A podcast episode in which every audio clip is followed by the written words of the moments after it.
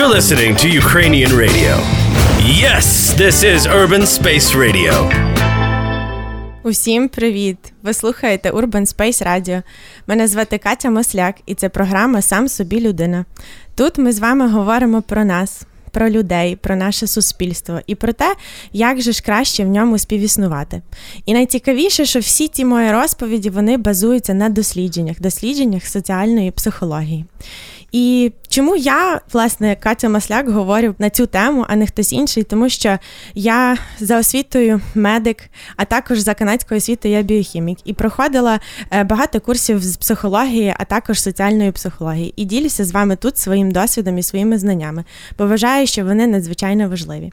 Тут ми з вами зустрічаємося щосереди о 20.00 прямому ефірі. А якщо ви раптом не встигаєте нас послухати тут і зараз, ви завжди можете знайти наші подкасти на Google, Apple та Mixcloud подкастах.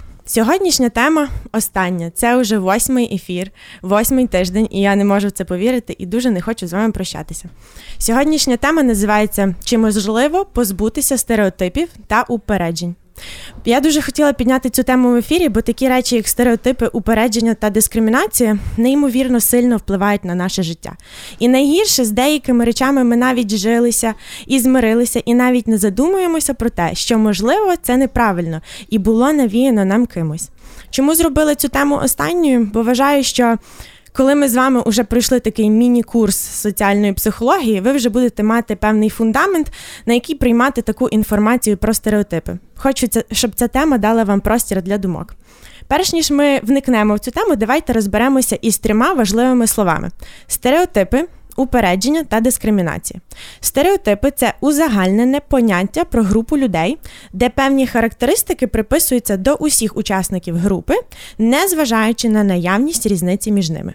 Упередження це є негативне або вороже уже ставлення до певної групи людей, яке базується тільки на їхній приналежності до тієї чи іншої групи. І дискримінація це таке найжорстче, я б сказала, необґрунтована, негативна або шкідлива дія, спрямована на людей з певної групи тільки через їхню приналежність до неї. Коротко, якщо сказати, то це так. Стереотипи це наші певні поняття про те, якими мають бути люди з тої чи іншої групи. Упередження це вже погане ставлення, яке впливає через випливає через стереотипи. А дискримінація це вже дія. І все завжди починається із стереотипів. Сьогоднішнє питання до наших слухачів було таке. З якими стереотипами ви часто стикаєтеся в нашому суспільстві? От, наприклад, я можу вам сказати від себе: я неймовірно часто стикаюся із сексизмом, і його є ну дуже багато в Україні. Ви собі не можете уявити, наскільки сильно відчутно різницю між нашим суспільством і канадським в цьому плані. У нас фемінізм лише починає вибудовуватися, там він існує уже 130 років, уявляєте собі. І саме той фемінізм дав нам можливість як жінкам бути почутими, бути людьми, а не власними власностями. І в мене є такий один приклад. Я стояла якось на операції кардіохірургічній. Я і ще одна дівчинка, яка на той час була вже вона закінчила інтернатуру і почала перший рік уже практики як лікаря. Ну, ми стоїмо протягом операції, і ті кардіохірурги починають мене питатися: от ну чого ти хочеш стати кардіохірургом? Чого ти так пхаєшся туди в хірургії? Ти краще піди на УЗД, ну ти ж дівчинка, тобі ж дітей родити. Типу, що ти будеш напрягатися на хірургії? І вони повертаються до цієї моєї подруги, і вони кажуть: Ну, а ти що тут робиш? Твій от ти народила недавно дитину, їй тільки 6 місяців, а твій чоловік оце ходить, бавить її, а ти тут на операції стоїш. Як негарно. Так що таке, воно дуже багато в нас цього є, і також у нас дуже сильно відчутно стереотипи щодо чоловіків, і які вони повинні бути беземоційні, серйозні, ніколи не плачуть, не показують слабинку і тому подібне. І я просто обожнюю американську організацію, яка називається We Are Men Enough, яку створив Джастін Балдоні. Там він говорить про стереотипи щодо чоловіків. І, взагалі, соціальні психологи виділяють вісім основних стереотипів: це є релігійні політичні, расові, класові, це тобто е, поділ на економічні класи, країнові, коли в Україні. Тобто, е, ага, країнові, і якраз у нас є відповідь нашого слухача: в Україні нема перспектив, з ким би я не спілкувався. Більшість так вважає. Тобто, це нам слухач сказав свою відповідь про стереотипи, з якими він найчастіше стикається. Гендерні або стереотипи статі. І ще одна відповідь, якраз співзвучна до цього: дівчатка і рожевий колір або Від чоловіка відповідь. Гендерні стереотипи це найчастіше, з якими я зустрічаюся. Я чоловік, працюю в жіночому колективі.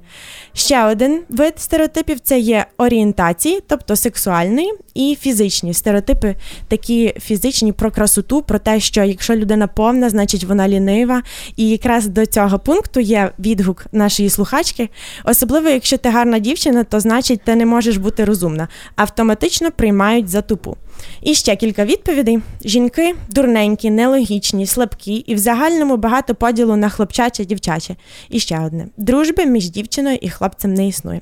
Найновіші дослідження, власне, доводять, що ми вивчаємо стереотипи, нам їх нав'язують і прививають. Тобто ми з ними не народжуємося.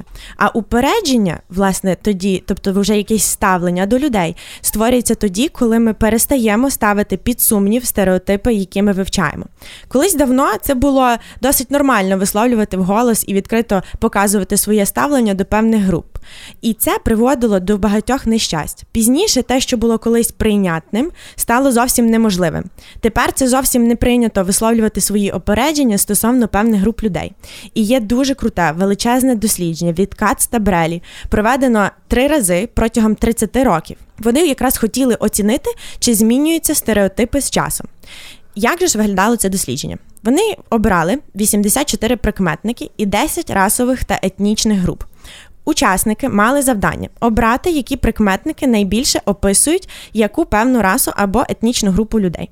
І перше якраз дослідження було проведено в 1933 році. Результат показав, була дуже велика узгодженість у відповідях. Можна було легко побачити топ 10 прикметників до кожної групи. Вони побачили узгодженість людей в стереотипах, які в більшості були дуже негативними. І, от, наприклад, стосовно афроамериканців, найбільше обирали такі характеристики. Е, що афроамериканці забобонні, 84% узгодженості, ліниві та неосвічені. Тобто усі ці прикметники, вони більшість людей, більшість учасників їх обрали. Після наступних двох повторів цього дослідження вони були проведені в 1951 році, тобто майже через 20 років, і в 1967 році. І дослідники побачили наступні три основні зміни. Перше, люди вже не обирали настільки негативні прикметники. Вони говорили, що афроамериканці, наприклад, музикальні, що вони щасливі, дуже класно танцюють. Друге, було менше узгоджень в стереотипах, тобто було складно виділити якісь основні топ-10 прикметників, які обирали усі учасники. І третє, це була яка ж реакція учасників пройти тест. В 33-му році е, люди погоджувалися проходити цей цей тест, а в 67-му деякі люди повністю відмовлялися його проходити. Саме тому дослідники повинні були вигадати кращий метод, зрозуміти, чи є стереотипи в людей, але не так прямолінійно. І вони вирішили оцінювати це невербально. Пам'ятаєте, ми з вами наш перший ефір був про невербальну лексику. Ось якраз вони це тут використовували. Тому що ми завжди можемо контролювати те, що ми говоримо, але не можемо контролювати наше невербальне спілкування. Це дослідження провели Філдман і Донаха в 1978 році. Учасниками були білошкірі студенти. З пройденого тесту вони були визначені як упереджені до афроамериканців. І е, дослідники сказали учасникам, що експеримент проводиться для того, щоб побачити, чи діти будуть краще виконувати завдання, якщо їх трішки прихвалювати. І учасники повинні були дати дитині тест, якщо вона добре його виконувала, і вони повинні були сказати дитині, що це правильно, ти молодець. Тобто говорити якісь компліменти, підбадьорювати ту дитину. Діти, які писали ті завдання, були учні третього класу, восьми років, і серед них був один хлопчик афроамериканець. Е, він виконував завдання дуже добре. В той час, як проводився експеримент, велася прихована відеозйомка. Після експерименту ці відео були передані до експертів, які розкодовували невербальне спілкування. Позитивне ставлення показувалося як довгий зоровий контакт, посмішка, нахилятися близько до дитини. Це якраз всі ті пункти, якщо ви нас слухали, то вони всі якраз я їх обговорювала в першому ефірі. Тобто, це було показником позитивного ставлення, а негативне ставлення це все протилежне. І результат показав, учасники, які були упереджені, показували значно більше негативної поведінки до того хлопчика, е, ніж ті, хто не мав упереджень. Тобто вони не зберігали зоровий контакт і дуже велику дистанцію тримали від дитини. До якого висновку дійшли психологи, що упередження витікає з нашого тіла. І я, власне, хочу вам розповісти так е, через себе історію своєї подруги. У мене найкраща подружка в Канаді була Раїса. Це е, темношкіра дівчина, яка народилася в Африці і протягом 15 років уже живе в Канаді. Їй зараз 28 років, і це прям моя моя best friend канадська була. І на жаль, коли я з нею спілкувалася, чи на щастя, я побачила, яка ж насправді велика проблема оцей расизм. І така яскрава історія, яку я напевно запам'ятаю на все життя. Я поверталися з України в Канаду, і я ми зупинялися в Торонто. А Раїса приїхала до мене в е, з Вінніпега в Торонто. І ми мали можливість зупинитися в моїх знайомих. Це такі знайомі, дуже близькі моїй сім'ї. Вони майже як родичі. І ми не хотіли витрачати гроші. Я запиталася в них, от кажу, можна, ми з подругою прийдемо до вас е, там на на дві ночі переночуємо. І вони мені сказали: знаєш, Катя, це твоя темношкіра подружка. До нас, я вам дослівно передам, до нас чорна людина в будинок не зайде. Мені було дуже прикро, мені було дуже соромно, і я не знала, як що їй сказати. І вона побачила мою реакцію, я вирішила просто не там не завертати в папірчик. Я сказала, що ти знаєш, що ці люди виявляються расисти, і мені шкода. І я дуже здивувалася, вона дуже нормально на це відреагувала. І я якраз їй написала е, перед тим, як готувалася до цього ефіру, я попросила її поділитися оце своїми словами про її досвід з расизмом. І от я вам зачитаю її відповідь. Ти знаєш, мені дуже повезло вирости в доволі хорошому районі і громаді. Я не росла поряд із бідністю та насильством зі зброєю, як багато інших, таких як я, росли там. Я освічена, я чудово говорю англійською без жодного акценту. Моя проблема була в тому, що я росла в дуже білій громаді. Коли я була дитиною, усі мої друзі були білими. Тож довгий час, як дитині, мені було важко із своєю айдентикою. Мої білошкірі друзі говорили такі штуки, як ти ти білошкіра людина всередині. А коли я проводила час із темношкірими людьми, вони просто говорили, що я повністю поводжуся як біла людина. І в цьому всьому мені було дуже некомфортно. А коли я подорослішала, залишила свою громаду і почала працювати, ось коли я відчула дискримінацію. Расизм, який я відчуваю, він рідко дуже очевидний. Цей расизм більше тихий, такі мікроагресії від людей, які дуже часто навіть не розуміють, що це расизм. В роботі, наприклад, є такий стереотип, що темношкірі жінки є дуже самовпевнені і строгі. І я точно це відчувала. Одного разу мене звільнили з компанії, де усі працівники, менеджери, супервайзери завжди хвалили мене в роботі практично кожного дня. А бос мого боса, який був білим, звільнив мене просто без причини. Я ніколи цього не забуду. Я бачила, як люди одержували посади, на які я дуже заслуговувала і була кращою за них. Бачила, як люди в роботі часто якось бояться взаємодіяти зі мною, перш ніж мене не дізнаються. А щодо стосунків, я дуже часто стаю чиїмось фетишем. Я часто запитувала білошкірих чоловіків, чому вони зі мною хочуть зустрічатися, і вони відповідали: I like black girls, що насправді означає, що їм просто цікаво, як це темношкіра жінка в сексуальному плані, і нічого більшого. Коли я зустрічалася із білими хлопцями, я не відчувала, що що саме я, як особистість, їм подобаюся. Я почуваюся, наче їм подобається ця ідея мати щось сексуально із темношкірою жінкою, будь-якою темношкірою жінкою, розумієш? Мені до болю багато відомо про мою расу, більше, ніж коли я була дитиною. І насправді я нічого не можу з цим зробити.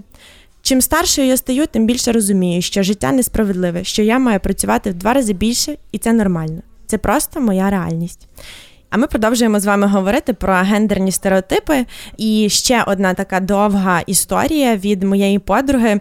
Е, ніколи б не могла подумати, що я доросту до того рівня, що буду в неї питатися е, відгук. Колись, е, як я була дуже дуже мала, і мені було три роки. Я танцювала в драмтеатрі, і була така величезна вистава. І ця дівчинка Днеся, вона була там муха цокотуха, а я була її копійка, і вона за мене була купила собі самовар. Так що слухаємо відповідь від Днесі.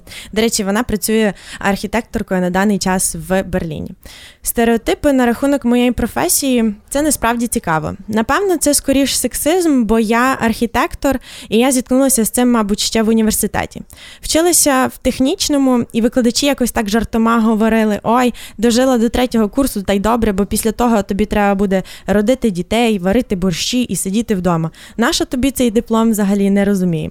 Україна це одне, а мені було цікаво рухатися далі, і я поїхала вчитися в відні на навчання там різниці насправді великою між чоловіками і жінками не було. Навіть було більше дівчат, ніж хлопців, і дівчата якось більше доживали до кінця навчання. Але коли я почала працювати в великому офісі, я зіткнулася з відчуттям, що жінка-архітектор і чоловік-архітектор це дуже різне, і до них різні відношення. І, хоч здається, що в мене офіс дуже прогресивний і всі дуже лояльні і класні, але, наприклад, з 64 людей у нас немає жодної жінки, яка веде проекти.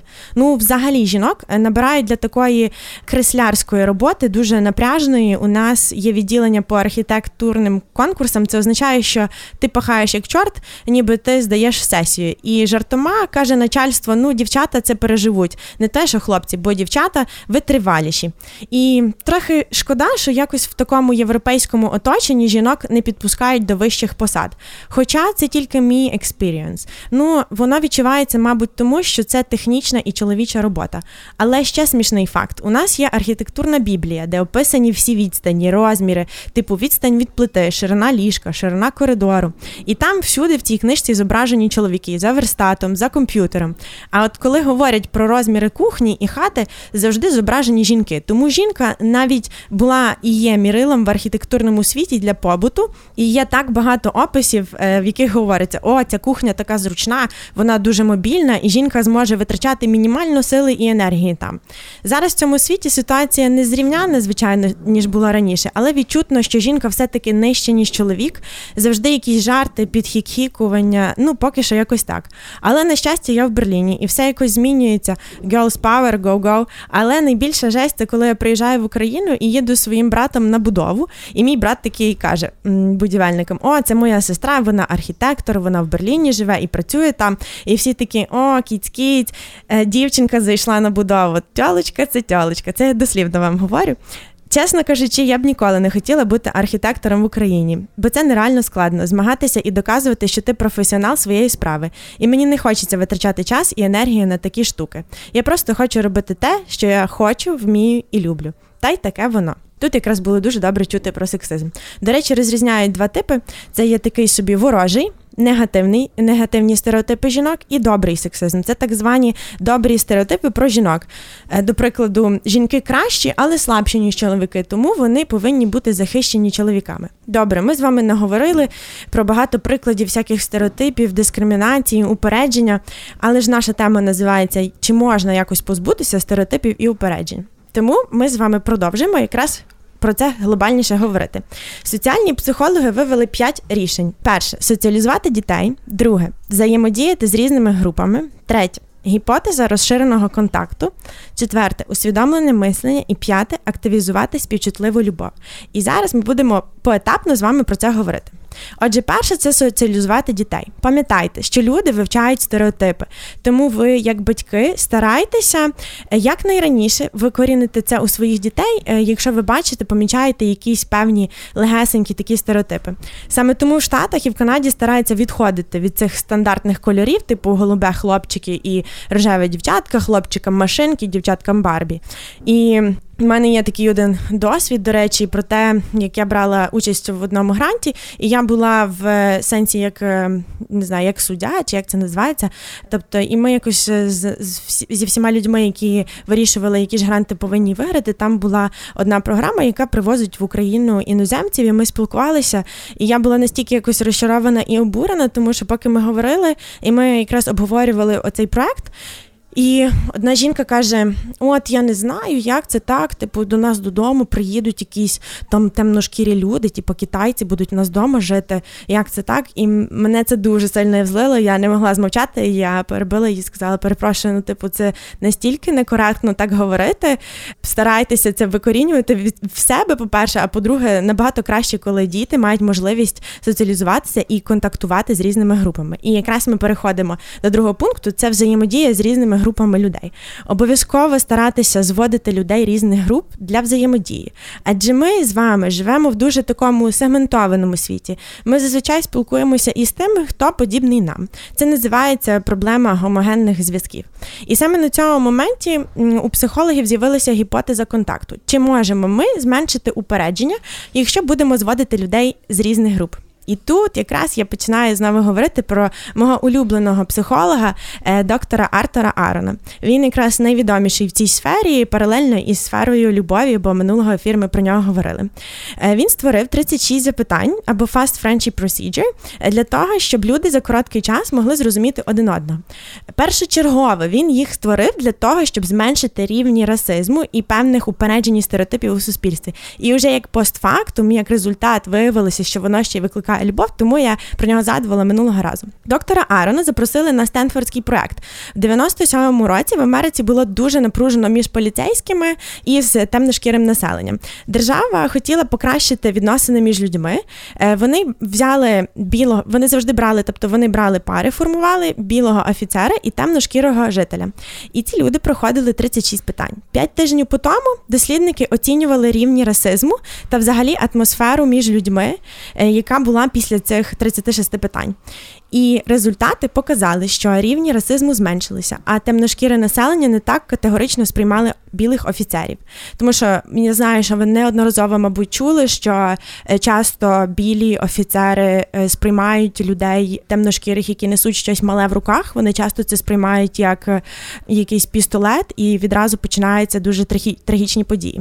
Цей дослід був проведений в 97-му році, і уже в 2010-му, доволі недавно, такий чоловік-психолог Флетчер створив е, дослідження лише своїми правками. Тобто він повторив те саме, що зробив Аарон, але додав свої маленькі пінпункти.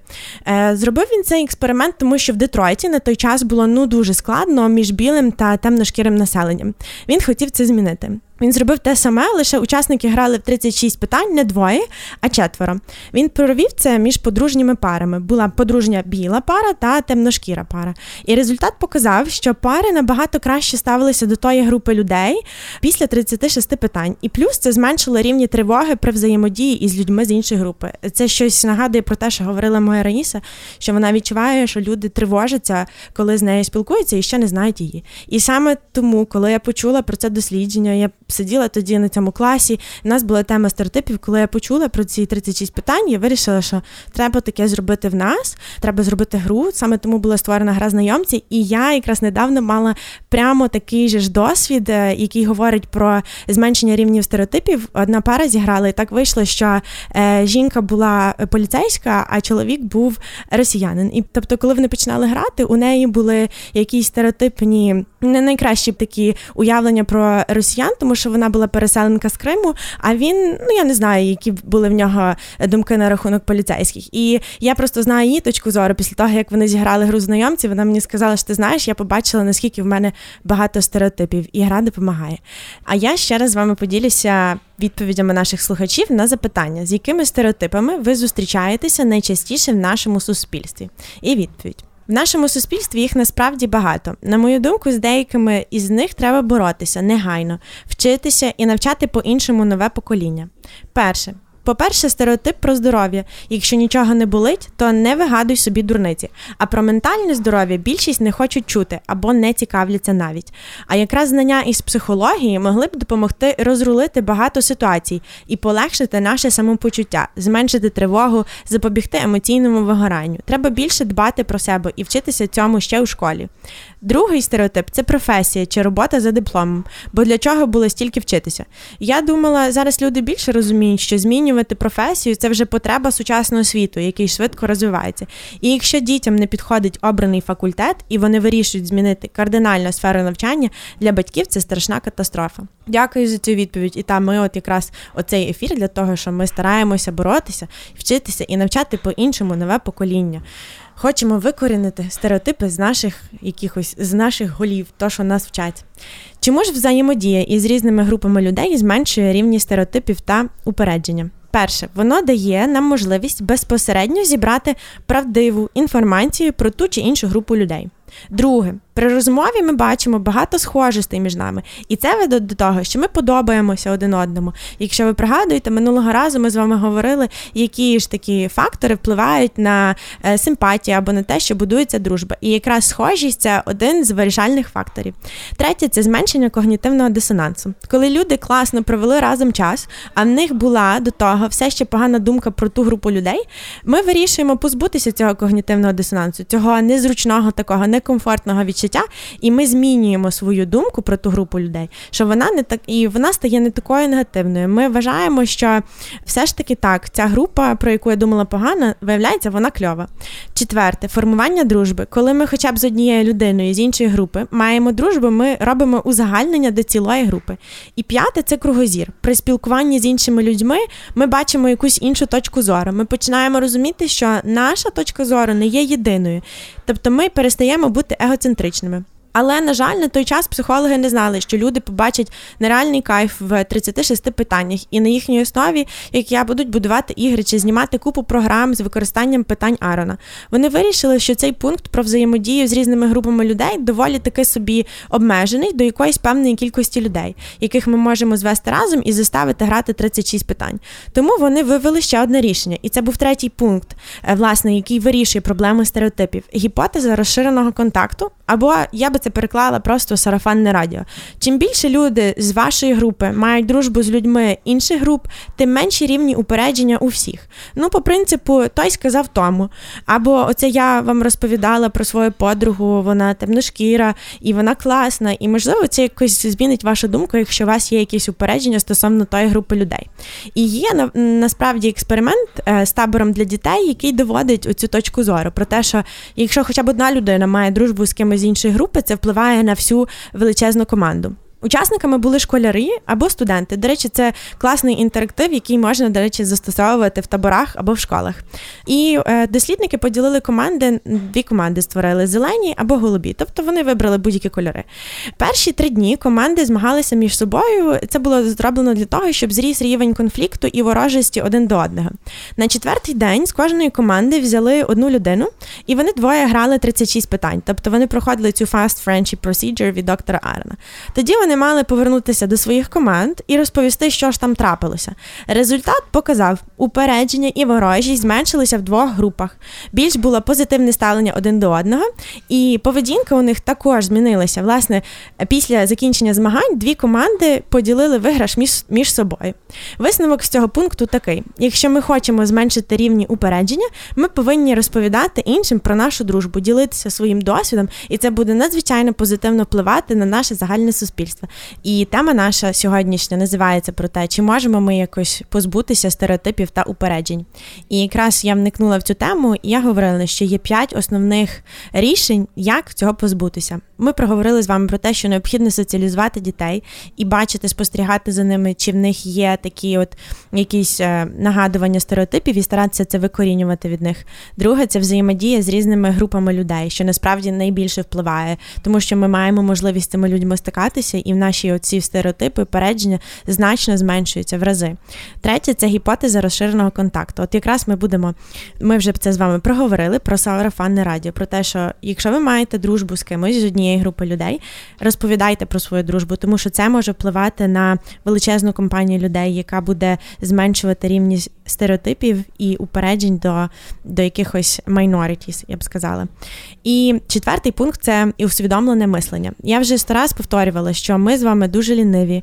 Ми проводимо 90% нашого часу на автопілоті. Ми хочемо витрачати якнайменше енергії на мислення, тому завжди ми бачимо лише зовнішні характеристики, лінуємося думати про те, які ж люди є насправді.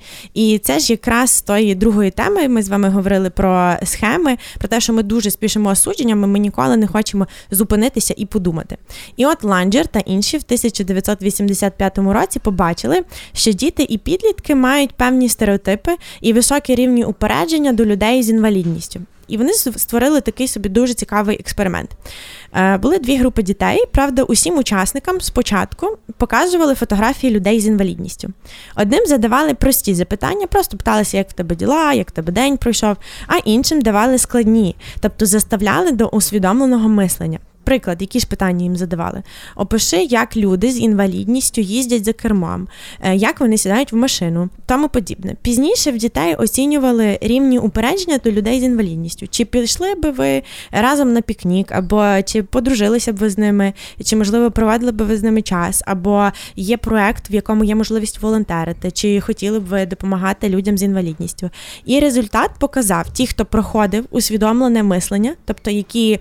Яких заставляли задуматися, мали позитивне ставлення. Тобто їхні відповіді були ствердні. Вони казали, що вони не проти піти на пікнік, провести час з людьми з інвалідністю. Тобто вони вже так сильно їх не боялися. Висновок такий: потрібно думати про те, що що ці люди можуть зробити, а не про те, що вони не можуть. Саме таким чином будуть зменшувати рівні стереотипів та упереджень. І п'ятий пункт, останній це активізувати співчутливу любов. Минулого ефіру ми з вами говорили про те, що є чотири типи любові, і з них є два основних: це компаньонська любов, а також пристрасна любов. Але з них є ще третя, оця співчутлива любов, вона йде третьою по порядку серед типів любові. Це більше про таку всесильну любов до людей, загалом і до життя, таке більше про альтруїзм. На основі дуже недавнього дослідження, проведеного в 2015 році Сінклером і Фером, було доведено, що люди, які володіють здатністю співпереживати і співчувати, менше здатні до упереджень стосовно стигмованих груп. І є певні техніки, щоб активізувати це співпереживання. Тобто Співпереживання це бажання зрозуміти, що ж людина відчуває той чи інший момент. Це бажання стати на місце тої людини. І якраз оці дві техніки: попросити, щоб людина згадала останній момент, коли вона ставила себе на місце іншої людини і відчувала співчуття або співпереживання, тому що це є дві різні речі, або попросити людину згадати про моменти, коли вона була найбільш щаслива. Саме такі методики викликають оцю таку співчутливу любов, і вона якраз впливає на зменшення рівнів стереотипів. І ще у нас є відповіді наших слухачів. Добрейший вечорок. Я тут по питанні стереотипів. Останній, який мене вже майже рік нервує, це а ти що, вагітна? Бо минулого року ми з коханим розписались, але нікому нічого не сказали, бо так собі хотіли. І коли люди в інтернеті побачили фото, почалось: О, а на якому ти місяці? Вітаю, ніхто ж не чекав. О, а ти що розписались і нікому не сказали? А люди ж то говорять? І що? Ну коли поповнення? І хочеться просто послати, бо невже одружуються тільки по вагітності? Зрештою, якби й була вагітна, то яке їм діло? От приходиться тренувати витримку і приховувати око, яке сіпається від таких питань. Це моя подруга Мері, яка постійно, прям постійно ділиться відповідями і допомогла якраз побудувати цей е, сезон історії, цю програму сам собі людина. І ще одна відповідь від такої, я знаю точно, ви, мабуть, чули про неї Кріс Косик. Запитала її, тому що була я на її лекції, чула, як вона розповідала про її роботу в ІТ, і вона згадувала про те, що їй насправді на початках було дуже складно, бо це ж жінка в ІТ, і як таке може бути. Ну, вона відповіла: Привіт. Ну, найбільший стереотип був в питанні, коли вже в декрет плануєш піти, але вже десь років п'ять мене ніхто не питає. Насправді, якщо працюєш, любиш то діло і виходить, ніхто тебе ніякими стереотипами харити не буде. Плюс на серві дуже багато класних типів феміністів в серці. Кайф. І ще у нас є відповідь нашого слухача одного з короткою такою відповіддю: жахливі стереотипи про відносини. Цікаво, що мається на увазі. Я б хотіла дізнатися, що це означає стереотипи про відносини, не чула насправді. Та й таке то. Ми з вами пройшли все про стереотипи. Я знаю, що ну. Все заплановане мною. Ага, не все, я згадала. Я хотіла вам розповісти ще про всесильну, всемогутню жінку Джейн Еліот, насправді, яка зробила дуже багато важливого е, в питанні стереотипів, е, расизму, упереджень. Вона створила найвідомішу методику для того, щоб зрозуміти, як це бути на місці того, хто переживає расизм. Вона створила таку техніку, яка називається Class Divided, і ви можете прям отак забити в інтернеті Class Divided, і ви можете це побачити. Вона провела це в 80-х роках вперше з дітьми-учнями. Це прямо документальний фільм, і там показана ця жінка, як вона це все робила. Її методика була в тому, що вона просто вибирала такі е, дурацькі ознаки, вона ділила дітей в групі і казала, що ага, якщо в тебе голубі очі, то ти от там погано вчишся, ти нечемний, то сьо. А якщо в тебе карі очі, то в тебе все гаразд, ти прям дуже мудрий, і вона, ну. Подивіться, чесно, я вам раджу, подивіться це відео. Вона добилася дуже багато в цьому плані, і також її потім запрошували проводити це із дорослими людьми. Тому не забудьте, клас divided. А ми вже дійшли з вами до останнього блоку. Ну що, проведемо з вами підсумки про те, про що ж ми з вами говорили. Чи дійсно я розповіла вам про нас з вами, про людей, про нашу поведінку? Е, адже недурно ми називали цю програму сам собі людина. Отже, в першій темі ми говорили з вами про емоції. Ми говорили про те, що є по-перше, невербальне спілкування, яке дуже нам може допомагати в спілкуванні. І часто ми можемо навіть не говорити, слова будуть лишні, а наше тіло може показати все за себе. Так само, як ми сьогодні чули, що дуже багато всього виливається через наше тіло, і воно багато що може сказати. Друга тема була про те, що те, як ми себе накручуємо, воно дуже впливає на наше життя і те, що відбувається навколо нас. Ми вважаємо, що люди роблять те, що вони роблять тільки через те, які вони є люди, а не через те, в якій вони є ситуації. Тобто, наша фундаментальна людська помилка в тому, що ми дуже переоцінюємо людську поведінку, вважаючи її характеристикою сутності людини, і дуже сильно недооцінюємо зовнішні обставини. Ми забуваємося про те, що може щось статися, може бути якась подія. Ми відразу ставимо якісь діагнози, стигми, не думаючи про зовнішні обставини. Так що не забувайте про це. Третя тема була про схеми. Схеми загальні. Для чого вони взагалі? Це про те, що е, схеми та скрипти вони нам допомагають рухатися в житті, вони допомагають нам фільтрувати е, і зберігати всю інформацію в нашому житті. Але вони насправді дуже такі хитрі штуки, тому що вони е, дуже не хочуть мінятися. Ми, люди, не хочемо змінювати завчені схеми. І саме до цих схем підпадає таке справдження очікувань стосовно інших людей. Тому будьте обережні своїми очікуваннями щодо інших і ставте завжди їх під сумнів. І також я згадувала про те, що в чоловіків більше доступних секс-схем, ніж у жінок. І сьогодні ми чули про стереотип про те, що е, насправді дружба між жінками і чоловіками не існує. Можливо, через те, що е, от в чоловіків часто є доступні ці схеми, і вони жіночу дружню поведінку вони сприймають як флірт. Четверта тема це було продовження про схеми, але ми говорили про схеми нас самих. І вони є наші мрії, вони є наші плани. Це мотивація до того, щоб рухатися далі. Це до того, щоб видужувати і досягати всіх бажаних цілей. Вони є невід'ємними частинками від розуміння самого себе. І власне розуміння самого себе має величезний когнітивний вплив та на емоції в нашому житті. Тому старайтеся зрозуміти себе, старайтеся вивчати себе. І саме тоді, коли ви будете знати, хто ви є такі, ви зможете рухатися далі і у вас буде все виходити. Пізніше наступні дві теми ми говорили про нас. Це було хто я і як же ж віра впливає на наше життя. Люди, на превеликий жаль, не часто думають про себе, не часто хочуть заглянути в свою голову і побути чесними самим собою. Ми говорили з вами про те, що навіть коли ми інтроспектуємо, тобто копаємося в самих собі, іноді наші відповіді заховані від нашої свідомості. І коли ми не знаємо, що ж нам подобається, хто ми такі насправді, ми вдаємося до спостережень. Саме таким методом, коли ми спостерігаємо за власною поведінкою, ми можемо зробити, що я роблю і що з цього всього мені подобається.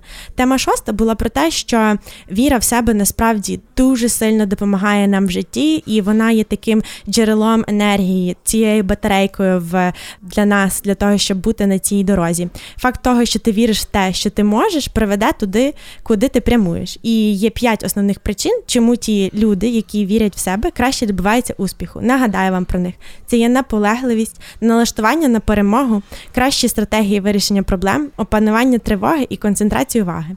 Минулий ефір, сьомий, це був про любов. І я так побудувала саме тому, що спочатку треба було зрозуміти самих себе, аж потім говорити про відносини з іншими.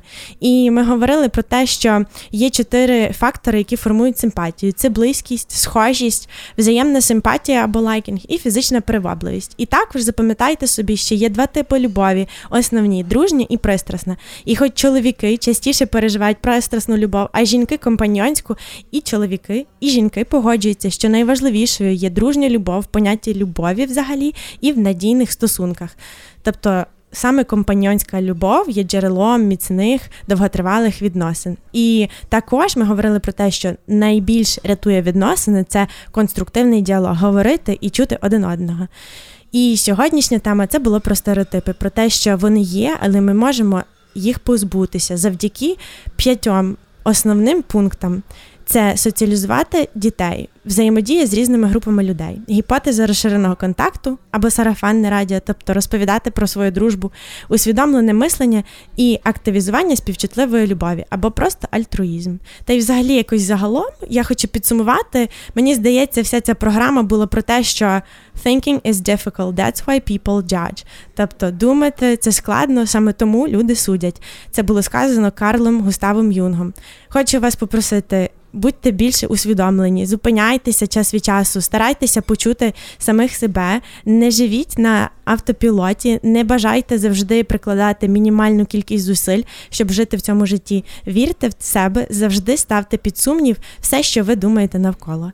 І надіюся, вам ця програма сподобалася. І у мене є такий один відгук від нашої слухачки.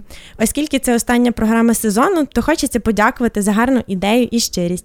Вже з першого епізоду я зрозуміла, що буде цікаво, і хочеться дізнаватися більше про себе та про людей навколо. Слухала прямі ефіри, після яких завжди були ідеї для роздумів і гарний настрій. Найбільше запам'ятався епізод про віру в себе. Буду слухати подкасти і розповідати друзям. Клас, дякую вам дуже дуже сильно. І якщо вам ці всі програми дуже подобаються, пам'ятайте, ви можете зробити donation на Urban Space Radio. Тому дякую вам за все. Буду сумувати. Urban Space Radio.